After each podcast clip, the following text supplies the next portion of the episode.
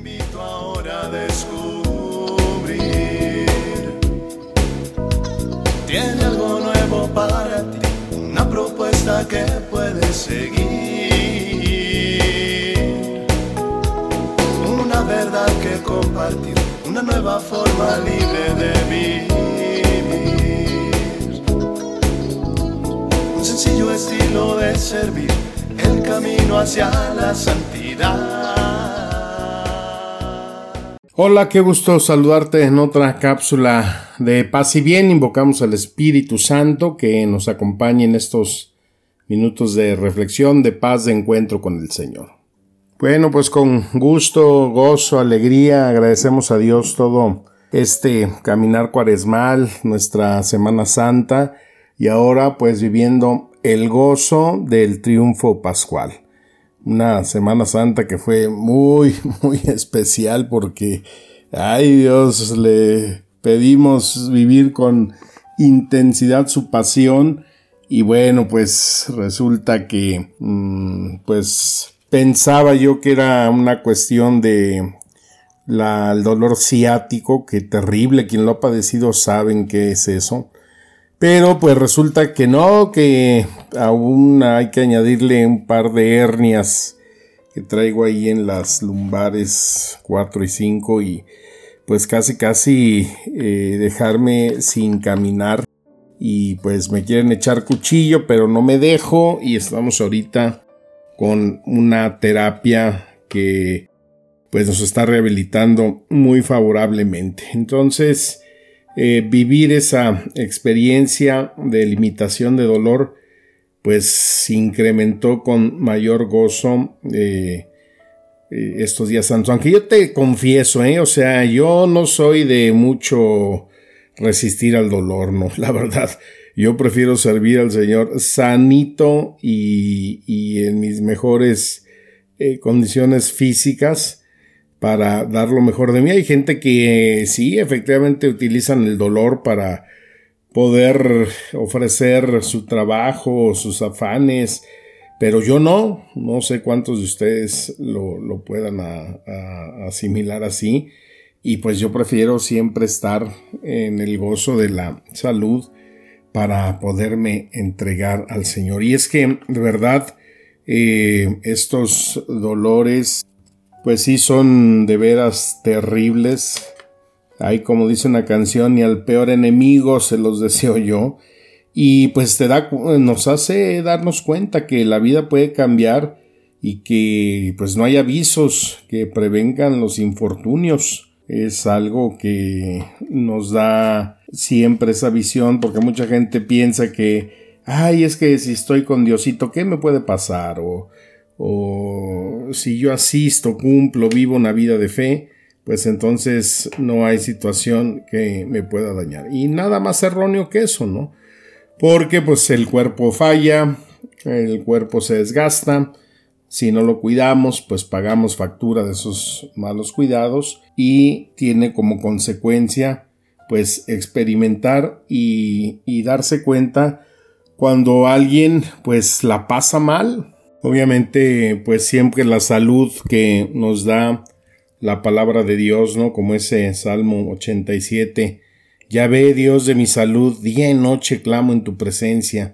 Llega hasta ti mi oración, inclina tu oído a mi clamor, pues mi alma está saciada de males y mi vida al borde del sepulcro. Se siente a veces tanto dolor físico que, pues, eh, necesita uno clamar, ¿no? Me decía una hermana religiosa, ay padre, pues ofrézcale sus dolores al Señor. Le digo, pues tu abuela en bicicleta atrás de mí ofreciéndolos, porque no manches, le digo, yo prefiero ofrecerle mi trabajo, mis desvelos.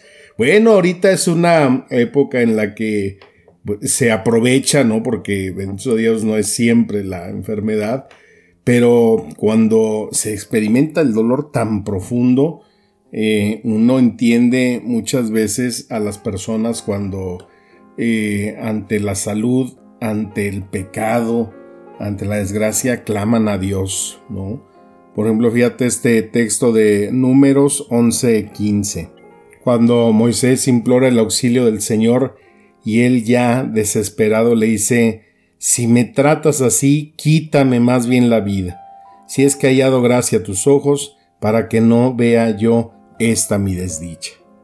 Órale, está muy fuerte, ¿no? ¿O qué te parece esta de Job, capítulo diez, versículo dieciocho? «¿Por qué me sacaste del seno materno? Estaría ahora muerto, sin que ojo alguno me hubiera visto». O también Jonás en el capítulo cuatro, versículo tres, dice: «Ahora pues, Yahvé, quítame la vida, para mí es mejor la muerte que la vida». Respondió Yahvé: «¿Te parece bien enojarte?». Y en Primera de Reyes, capítulo diecinueve, cuatro, Elías dice: «Mas él mismo prosiguió su camino, una jornada por el desierto. Llegado que hubo allá, se sentó debajo de una retama y pidió para sí la muerte, diciendo: Basta ya, oh Yahvé, quítame la vida, pues no soy mejor que mis padres».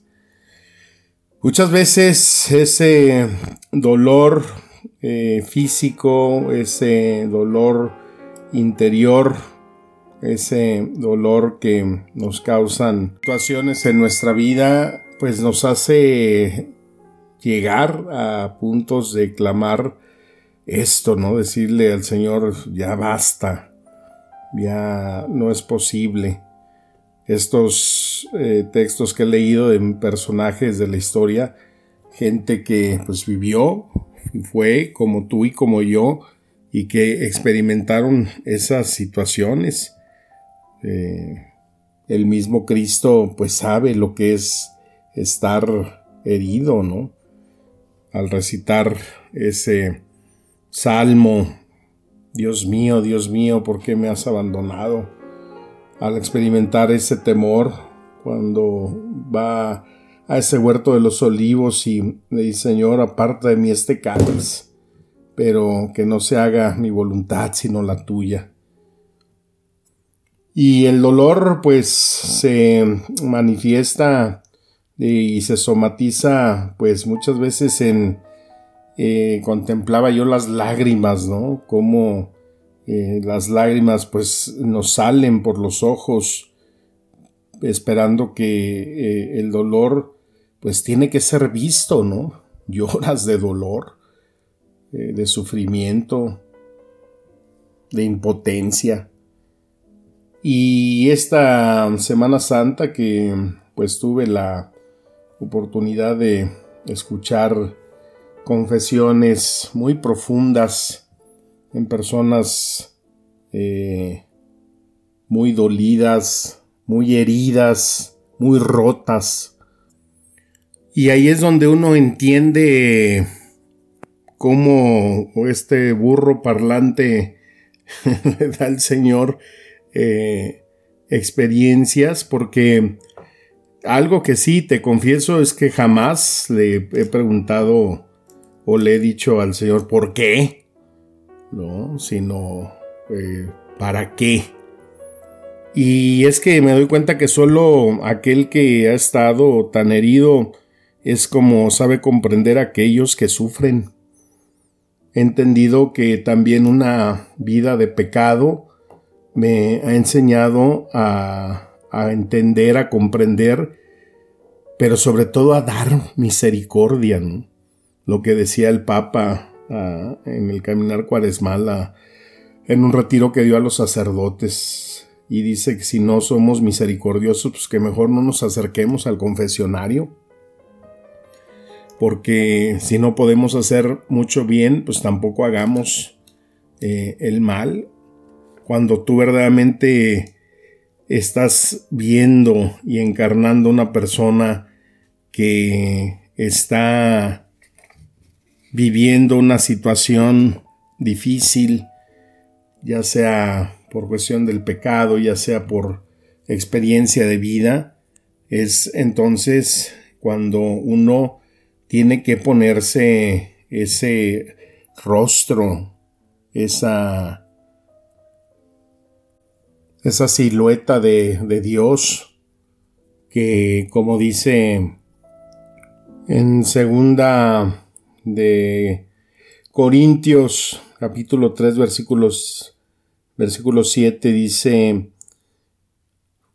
los hijos de Israel no podían fijar la vista en el rostro de Moisés a causa de la gloria de su rostro. O sea, eh, aquel que está con Dios y, y, y tiene esa presencia de Dios, tiene que dejar ese reflejo. Y ese reflejo se da siempre en la misericordia, en el amor, en el perdón.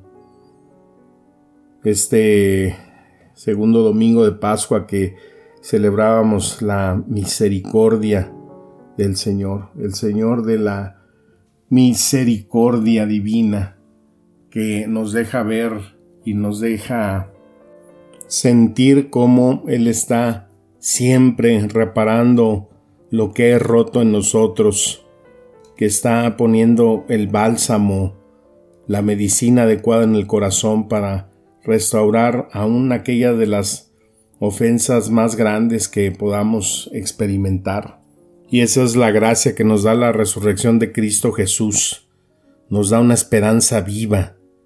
Y los cristianos tenemos una esperanza tremenda porque nuestros pecados han sido borrados y somos justificados delante de Dios. Es entender esa eh, cita que ya hemos compartido otras veces de Filipenses cuatro siete. No te preocupes por nada. En vez de eso, ora por todo. Dile a Dios lo que necesitas y dale las gracias por todo lo que ha hecho. Entonces experimentarás la paz de Dios que supiera cualquier cosa que podamos entender, y su paz guardará sus corazones y sus mentes al vivir en Cristo Jesús. Y más aún, el Salmo setenta y tres, mi salud puede fallar y mi espíritu puede debilitarse, pero Dios sigue siendo la fuerza de mi corazón. Él es mi Dios para siempre. Gloria a Dios, aleluya. Pues esto también pasará, este dolor pasará, esta enfermedad pasará, pero el amor de Dios nunca pasará. Al contrario, tenemos que eh, gozarnos, alegrarnos, Eh, eso que nos una y que verdaderamente nos haga tener ese rostro de misericordia, de amor para con aquellos que están más necesitados. Me contaron una historia de dos hermanos que habían tenido una diferencia porque el más chico pensaba que su hermano mayor le había robado en el negocio que tenía. Y tuvieron un desacuerdo tan grande, tan feo, tan fuerte, que eh, pues eh, rompieron toda relación, se separaron. Eh, obviamente, pues eso trajo muchas consecuencias familiares. Pasaron treinta años de ese problema. Y un día, por una calle se encontraron, pero algo había pasado en el rostro de, del hermano mayor. Los años lo habían hecho una calcomanía de su papá. Era igualito a su papá, el cual pues había muerto hace varios años atrás. Para el hermano menor pues fue un shock ver a su hermano mayor tan parecido a su padre. El hermano menor quedó atónito por unos segundos. Se olvidó el resentimiento y al ver, al ver a su hermano tan parecido a su padre, corrió inmediatamente a abrazarlo. Se abrazaron los dos y ambos comenzaron a llorar en silencio. Luego la esposa del hermano menor le preguntó: ¿qué te pasó? Pues que no era él tu enemigo. Y él le respondió: pues sí, efectivamente lo era, pero al ver la cara de mi padre reflejada en él, mi enemigo volvió a ser mi hermano. Y eso es lo que nos va a pasar si la gloria de Dios se inmanta, se refleja en nuestro rostro. Si logramos reflejar el rostro del Padre en nuestro rostro, el odio más duro se va a derretir ante esa gracia de Dios. Acuérdate que el mundo nos va a conocer de cómo nos amamos unos a otros. Dice San Juan de la Cruz, seremos juzgados por cuánto amor dimos. Y para eso necesitamos cada día parecernos más a nuestro Padre. Dios no nos va a estar preguntando o, o gozándose en nuestros logros, en nuestros trabajos, en nuestros estudios, en cuánto dinero acumulamos, en cuántas propiedades tuvimos, no. Es sino cuántas veces fuimos nosotros su reflejo, cuántas veces nuestro rostro ayudó a que el otro, el caído, el, el, el pecador, el vencido, pudiera ver en nuestro rostro ese rostro del Padre que está siempre con la mano tendida, con el rostro del perdón y de la misericordia. Así que no hay vuelta de, ho- de hoja, así o más clarito. Este domingo de la misericordia que nos recuerda, nos hace sentir, vibrar qué es y quién es nuestro Dios, nos haga verdaderamente, si somos sus hijos, buscar parecernos, reflejarnos, imantarnos en Él. Pues que las palabras del Santo Evangelio nos sigan administrando el espíritu y vida. Te mando un fuerte abrazo, que tengas un buen inicio de semana y un deseo de paz y bien.